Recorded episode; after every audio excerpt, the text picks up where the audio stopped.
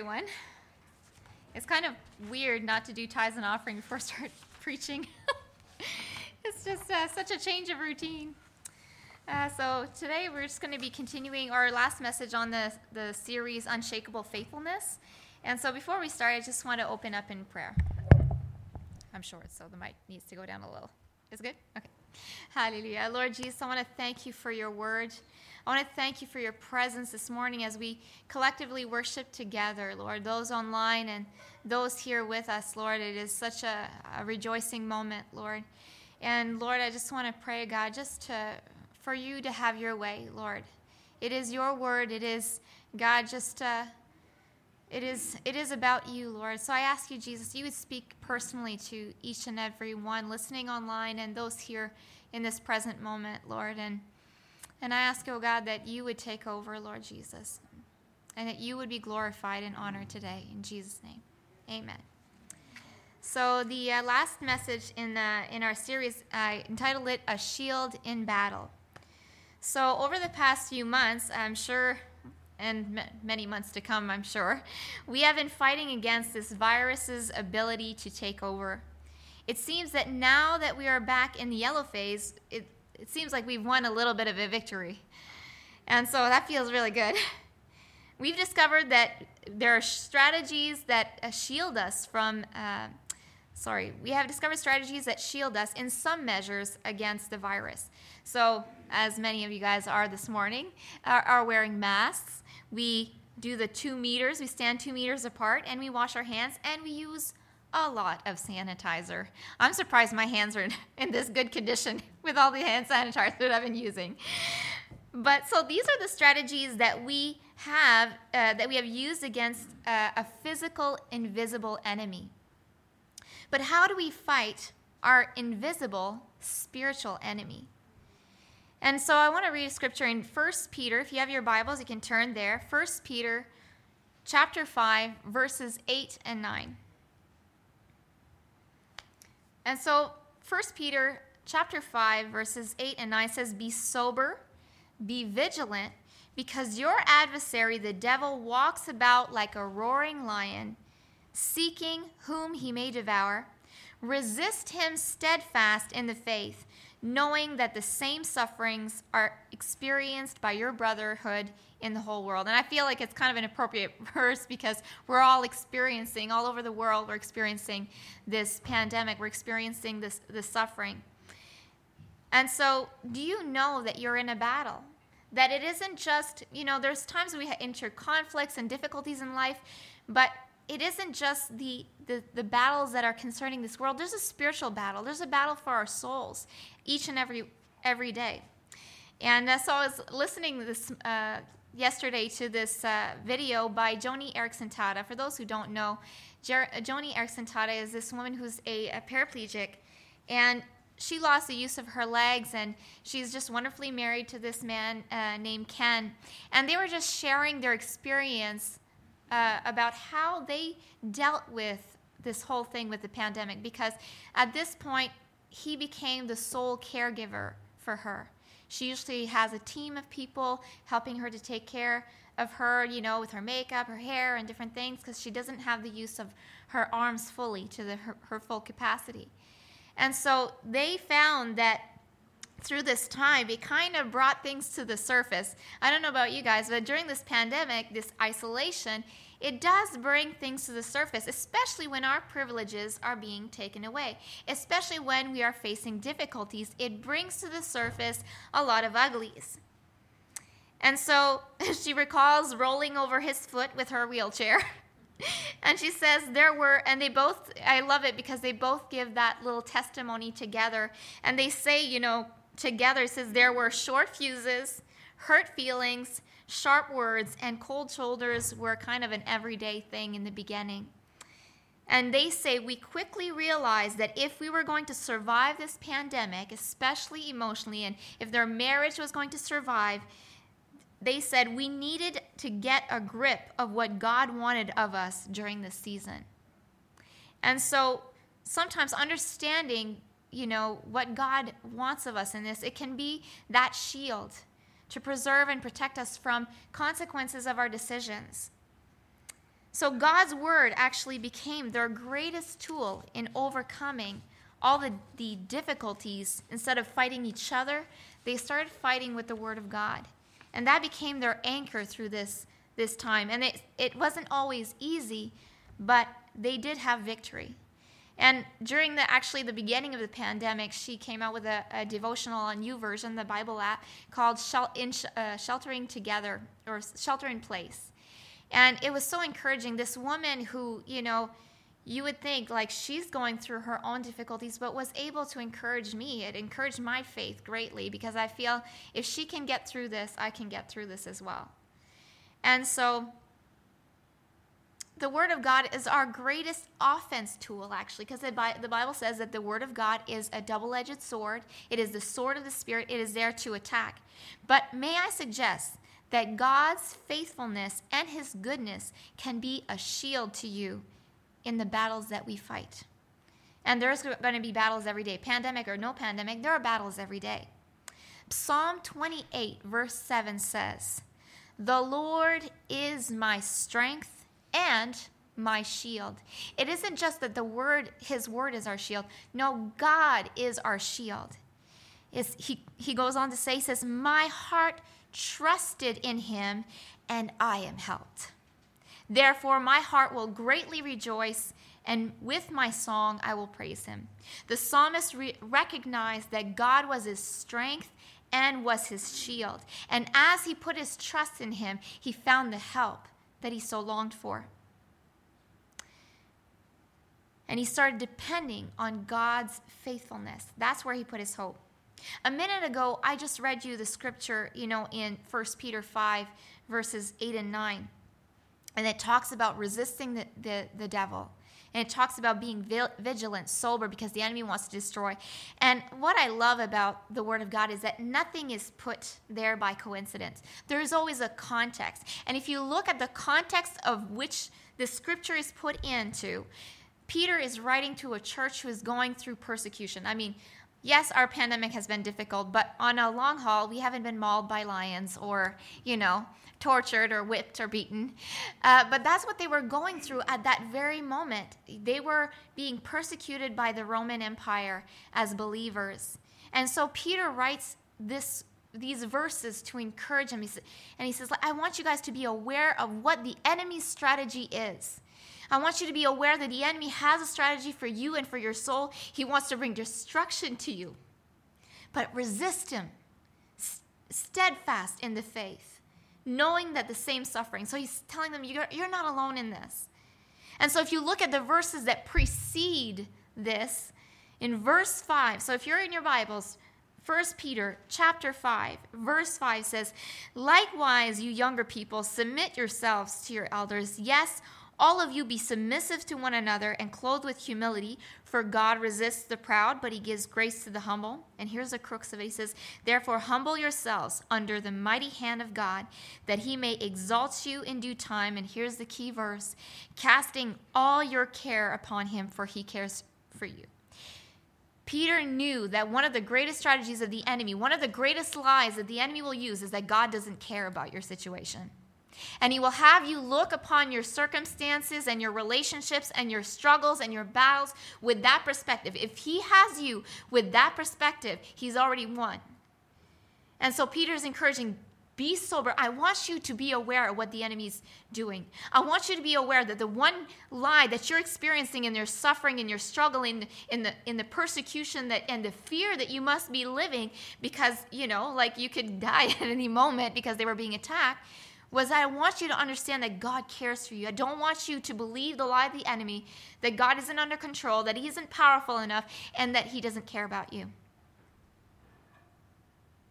So, how do we stay sober and vigilant against the enemy's plan? In trusting God's character, His unshakable faithfulness towards you. So, Satan seeks whom he may devour. So, what does he work the hardest to devour in you? Your ability to trust God's character and get he what his strategy is. He's like, if I can get them to trust in their own selves, I've got it good. And so the enemy wants you to take away your trust from God and to put it on yourself. And actually, you know, that's kind of like our normal instincts is to put our trust in ourselves. And if you look at the parable of the sower with the four fields, I'm not going to go through the whole parable, but one of the soils where the plant dies off quickly is the one surrounded and choked by the cares of this world. In Mark 4 19, it says, Now these are the ones sown among thorns. They are the ones who hear the word. So it's not that they haven't heard the word, they've heard the word. And the cares of this world and the deceitfulness of riches and the desire for other things entering in choke the word and it becomes unfruitful. And so what we get for head knowledge about God gets choked up by our concerns and our cares. What weighs heavy on our hearts, whether it's through our circumstances, through our difficulties in our relationships, the uncertainty of tomorrow, the anxieties about our, even our own worth. These can become preoccupied, and it dulls the heart at one point and creates this sense of apathy. So, what does the enemy want to happen to us? He wants us to become unfruitful for the kingdom of God. And that is one sure way to do it. And that's exactly what happens when I'm so preoccupied by the things that I fear the most or the things that I am so outraged about, then I'm no longer focusing on the kingdom of God. I'm no longer focusing on others loving on others, being available for what the Holy Spirit could lead me potentially in, I become just involved with myself. And this is why Peter exhorts the people who are going through all of this persecution to cast their cares upon God, but to submit to God. Humility is saying that your opinion matters more than my, than my own. And that's why God resists the proud because you're going through, you're going with your own way. But He gives grace to the humble. Those who say, God, you know what? I don't know what I should be doing with this situation. I don't know how to respond. God gives grace to that. He says, Oh, I'll, I'm going to come and give you help. If you say, No, no, I know how to take care of this. No, I'll take care of this myself. Then, God, you're, you're basically cutting off your very resource for help. And so God, uh, he says, uh, so he, to submit to God's plan for them in the midst, because God cares for them. He says, in essence, what he's saying, he says, I want you to know three things in that scripture. When you look at the scripture, he's saying three things. He wants, he's saying, you know, submit yourself under the mighty hand of God. God is mighty. So he's saying God is powerful, number one. And he's talking about how those very same persecutions your brothers around the world are experiencing. So, number two, you're not alone in all of this. That's one of the lies the enemy will want to use is, oh, you're the only one going through this. And you, you know, don't involve other people with you. Well, of course, we'll become discouraged when we think that we're the only ones and when we're trying to go through this alone. And number three, God cares for you. That then becomes a starting point for their response. And that becomes a starting point. If those three things God is mighty, you're not alone, and God cares for you that becomes the starting point for our response. Pastor Mona, uh, two weeks ago, talked about crisis demands a response. But we need to respond from the first, from the right perspective, the right point of view. I just, if you can put the next slide on. And this is something that God has been showing me through this, this season. One of the things that we try to control, that we, you know, when we're not letting God take care of us, or we're not, we, there's two options. You can take care of your own outcome, try to control your own outcome. That's you taking care of your own cares, taking under control your own cares. Or you can surrender the outcome. See, God still asks us to respond and to walk responsibly. But what he does want us to surrender to him, to cast upon him, is the outcome. We don't, it's, it's ridiculous to think that we'd have control over the outcome. We don't. But we spend a lot of energy thinking about the outcome or trying to control the outcome. And so in this season of my life, you know, I've been on sick leave since December and, you know, like I was like, I was so in a hurry to get back to work, like, because I'm, you know, like, I just want to be productive, you know. But in this season of time, God was asking me to rest. He was asking me to to be still, and I found that very, very difficult. I needed to to agree with God that He knew better than I did. He knew better what I needed than I than I thought. But in the midst of that, you know, I God I God I mean restored my body. I'm feeling better.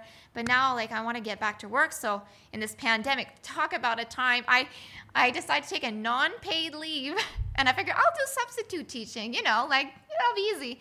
And then the pandemic happens and I'm like, "Oh my gosh, you got to be kidding me." Like how what kind of income am I going to get? I was panicking, but then I realized that God I brought back to that first point, wait, God cares for me. So I need that needed to be my baseline to where I decide to respond to my situation. And so God is good. Provided with uh, with uh, CERB, so I was able to have uh, some EI during that time. And then I was like, okay, well, I need to get a job, like because I uh, I gave my resignation from my teaching position, uh, you know, and it's it was in effect on the 23rd of June, and I'm like, I need a job. I'm like, I need to get back to work. But in that season, God, you know, I was still doing what I needed to do, which means that I needed to be responsible, apply for work, but leave the outcome to God. And every time that I was tempted to to, you know, be concerned and consumed, I would go back to the fact, wait a minute, God cares for me. He has everything under control. I can't control anything about this, but I can just trust him. Have I done what I was supposed to do? Yes. All right, I've done my part. Now I just need to leave the rest to God and I was obedient to what he was asking. Fretting, actually, or trying to control the situation, would have communicated that I did not trust him. It would just have exposed that very fact. But God it was so gracious that I have a job now.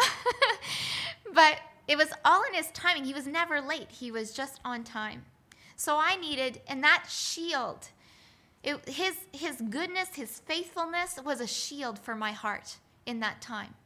When I depended on his faithfulness and his goodness and knowing that I could cast my cares on him because he cares for me, then that became a shield for my heart from worry, from stress, from irritation. And it really enabled me to look outwards and to serve and to be available for the kingdom. See, the enemy wants us to keep the outcome and to mull over that inside of our hearts. But when we give it to control, we give it into his capable hands. And so we give the outcome, and it, then it frees our hearts to be focused on his kingdom.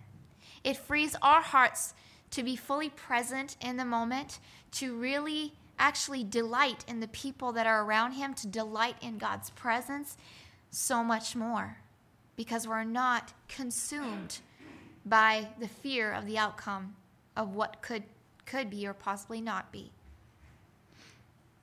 And so God is not asking us to be inactive in our dependence upon him. He is asking us to act in obedience to him and to seek him diligently. So there are two starting points. I have the have a little race uh, next slide. Yeah, all right. I like illustrations. so there are two starting points. You know, there's you either start from the get-go on God's faithfulness and follow his instruction and his and his uh, guiding and that leads us to God's will for your life. I mean, it's a straight line, but it doesn't mean that that straight line is going to be easy. But it does mean that we stay focused and unmoved. Or you can go to the next one. We can see life and our struggles through our fear, anxiety, our need for control. And as you can see, this line is kind of going all over the map. And that's what happens with us. When we're fearful, when we're depending on our, our sense of control, we're all over the map. We're not consistent. And we're moved up and down and all around. And we forfeit the, the, the, the fullness of what God could have for us. Sometimes, especially in our relationships, when someone offends us, we want to, well, I don't know. There's two types of people. I'm a flight person. I will ignore, put my head in the sand. You know, that's my tendency. But you have people who are in fight mode. So they will respond to that person, you know, right away. And then they miss out on the blessing that that moment could be and that relationship could be. You know, it says a wise woman builds up builds her house, a, a foolish woman tears down her house. Well, I think that can apply for everyone. In Proverbs, it says. And so, even in flight, you can I can avoid a situation. You know, well, that person did something. I'm not gonna. I'm just not gonna talk to her about. it. I'm just gonna pretend nothing happened. But also, that's it brings to the very same outcome. Is a missed opportunity in experiencing God's fullness for your life and His best. So, trusting in God shields us from decisions we might make that seriously and negatively impact our lives. And sometimes those decisions involve inactivity and will bring us unnecessary consequences to our life. So, it takes courage. It is no small thing. It takes courage to let go of our our innate responses, whether it's fight or flight or paralyze, whatever, and to put our trust in God. I like Romans chapter 8, verse 37. He says, Yet in all these things we are more than conquerors and gain an overwhelming victory through him who loved us. That's the baseline. We have victory through him who loved us. That's your starting point. Did you know that before the battle even begins that you already have the victory? We may have to walk through some difficulties and stand strong in the faith, but we know the ending of the story when you put your trust in God. So God's word helps us fight, but it is also a shield against Satan's lies. And I just want to enumerate a few of the lies that the enemy can use, but there's so many of them. He likes to, he's the father of lies, so he has a few in his arsenal. One of the lies that we might be dealing with is I'm alone in this. That could be your starting point, your starting line. It's my mess, so I should be the one to fix it. That could be your starting line for your response. This will end badly, so I got to, you know, figure something that could be your starting line. Things will never change. I will never change. I will be rejected. I need something to do. I need to do something now. Those can be starting points from which you make a decision to respond to your situation. But when you go, but that, you know, those starting points bring their own sets of consequences. When we start with God is faithful, God cares about me. Okay, God, what is it that you want me to do in this situation? You wait upon Him, you wait for His leading, then you get to experience His goodness. If we look in the story of in Exodus 14, so Exodus chapter 14, it's the story of the Israelites when they're leaving Egypt. And the people had to put their trust in God actually to leave Egypt, you know. Egypt was a terrible taskmaster, and yet they needed a lot of convincing to let go and trust God. It needed to get really serious before they decided to leave this country of, of captivity, this place of captivity, and to put their trust in God. In Exodus 14 14, it says, The Lord will fight for you while you only need to keep silent and remain calm. And so, the people of Israel, this is the scripture that God gave them when they were at the, the Red Sea. They're about to cross over. And so they had their leader, Moses. Moses was their leader. Moses trusted in God. And you know, as leaders, we can have such an impact on those following us in the example that we leave behind and what on on how to trust God. I mean, Moses had a lot of people who had to follow him. And he needed to trust in his in his God. And when he put his stick in the water and saw God part the sea, he he led them there, not knowing because he didn't know where God was going to lead them, but see Moses trusted in the faithfulness and goodness of God. And once they got there, they were freaking out. But Moses trusted in God. It didn't mean that, you know, because in that scripture it says uh, that the Lord will fight for you. You only need to keep silent and remain calm. It didn't mean that they didn't actually have to cross themselves. They had to cross, they still had something to do. And part actually of the package of victory, often there's a step of obedience that comes with it. It's not inactivity saying that, oh, well, God will fight for me. No, there's still something in the process that God is asking you to do.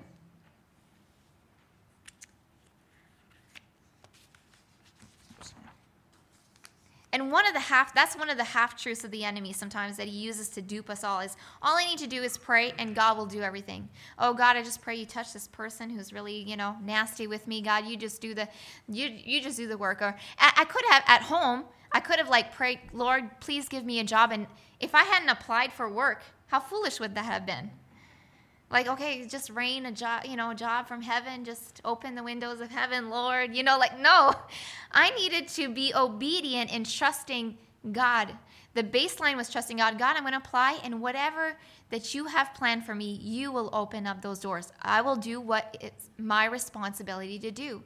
When we have conflict with other people, you can't just kind of like, okay, Lord, I just, you know, pray that you fix this whole situation. And but if you're still responding negatively to that person, then, you know, like God's like, oh, well, I've given you commands in order for this to be fixed, but you got your part to do as well. And so, but those experiences actually help to grow our trust in God. But whenever you go from that half truth, I just need to, st- to sit back and let God do all the work, that actually creates often, uh, has a ne- negative impact on your faith because you see God as an ATM machine and when the ATM machine is not giving you, you know, what you asked for in the package that you wanted, then you become disappointed and disillusioned and bitter often. And that's kind of, that's not relationship with God. That's just uh, a uh, an ex- a business exchange. But God isn't like that. He is very concerned about your character. He's very concerned about your relationships, and He wants to make your life fruitful. So, how do we fight off this half truth uh, and these? How do we fight off the strategy, the strategies of the enemy? This strategy of the enemy is to get us to focus on try to take control over a situation or to uh, not in, just not put our care in God's hands. Well, it is by understanding who God is. And how do we understand who God is? It is by renewing our minds with God's word. Romans 12, uh, chapter 12, verses 2 says, do not conform to the patterns of this world, but be transformed by the renewing of your mind. And I like the second part. It says, then you will be able to test and approve what God's will is. Why? Because you will know Him in a greater measure and His good and pleasing and perfect will. See, God has a good and pleasing and perfect will. That's the outcome that He desires. But when we take under control, we're saying, God, I am not interested in your in what you have to offer. I'm not interested in your plan. I'm interested in my plan. And I'm not interested in your kingdom, God. I'm interested in my own kingdom. And we fight for our own kingdom. And the Bible says that those who try to, to save their lives will lose it, those who give their lives away will gain it. One of the scriptures that helped me shift my focus and helped me to focus on God's goodness and His character, that baseline that I needed to start every day with, was that scripture in 2 Peter 3 9 says, The Lord is not slack concerning His promise, as some men count slackness, but is long suffering towards us, not willing that anyone should perish. So every time I'm like, well, God, I haven't had a job yet. Like, I didn't get any news yet. Like, maybe I should call. Like, and then God would bring me back that scripture. You know what, Erica? I'm not last minute. I'm not I'm not too late. I might be like really last minute concern in your perspective, but I have everything with a perfect time. You need to trust me. And so in even with uh, we've my sister and I are moving this weekend and we were looking for an apartment and I called my landlord asking for an apartment, see if he had any uh, anything available. And he says, "Well, maybe, you know, maybe not." And so I just left it in God's hands. And because we were looking around, we couldn't seem to find anything. And God provided in such a supernatural way, you know, like, I mean, actually, had another lady gave my sister the landlord's phone number to call him, and it was just like it's amazing how God provided above and beyond what we were asking for. But we needed to trust Him.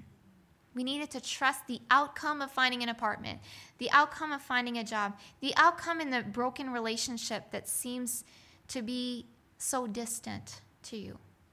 Those people in your life that you feel like you can't reach anymore or that they've been so disconnected for there's broken relationships. I want to encourage you to entrust those relationships the outcomes of those relationships into god's hands the outcome of your finances you know again we have our part to do. You know, if you're saying, God, you know, help me with my finances, and you're buying McDonald's every day, like that doesn't go together very well. But I want to encourage you to trust in Him. So, this scripture actually shielded my heart from unnecessary worry and fret. It shielded me from taking matters into my own hands. It shielded me from not waiting for God's best for me. It also shielded me from ignoring others that are around me. It helped me to stay focused on God's kingdom. The Bible says, Seek ye first the kingdom of God and his righteousness, and all these things shall be added unto you in Matthew. And so God cares about your needs, but He is asking you to entrust. That means that you entrust His sovereignty, His control, rather than yours. I want to finish off with the, this verse in Psalm 18:30. And I don't know if you can see it here, but it says, God's way is perfect, and the Lord's promises prove true. He is a shield for all who look to him for protection. For who is God except the Lord? Who but our God is a solid rock? And so I just want to encourage you today just to take a moment just to bring your cares before Him because He cares for you.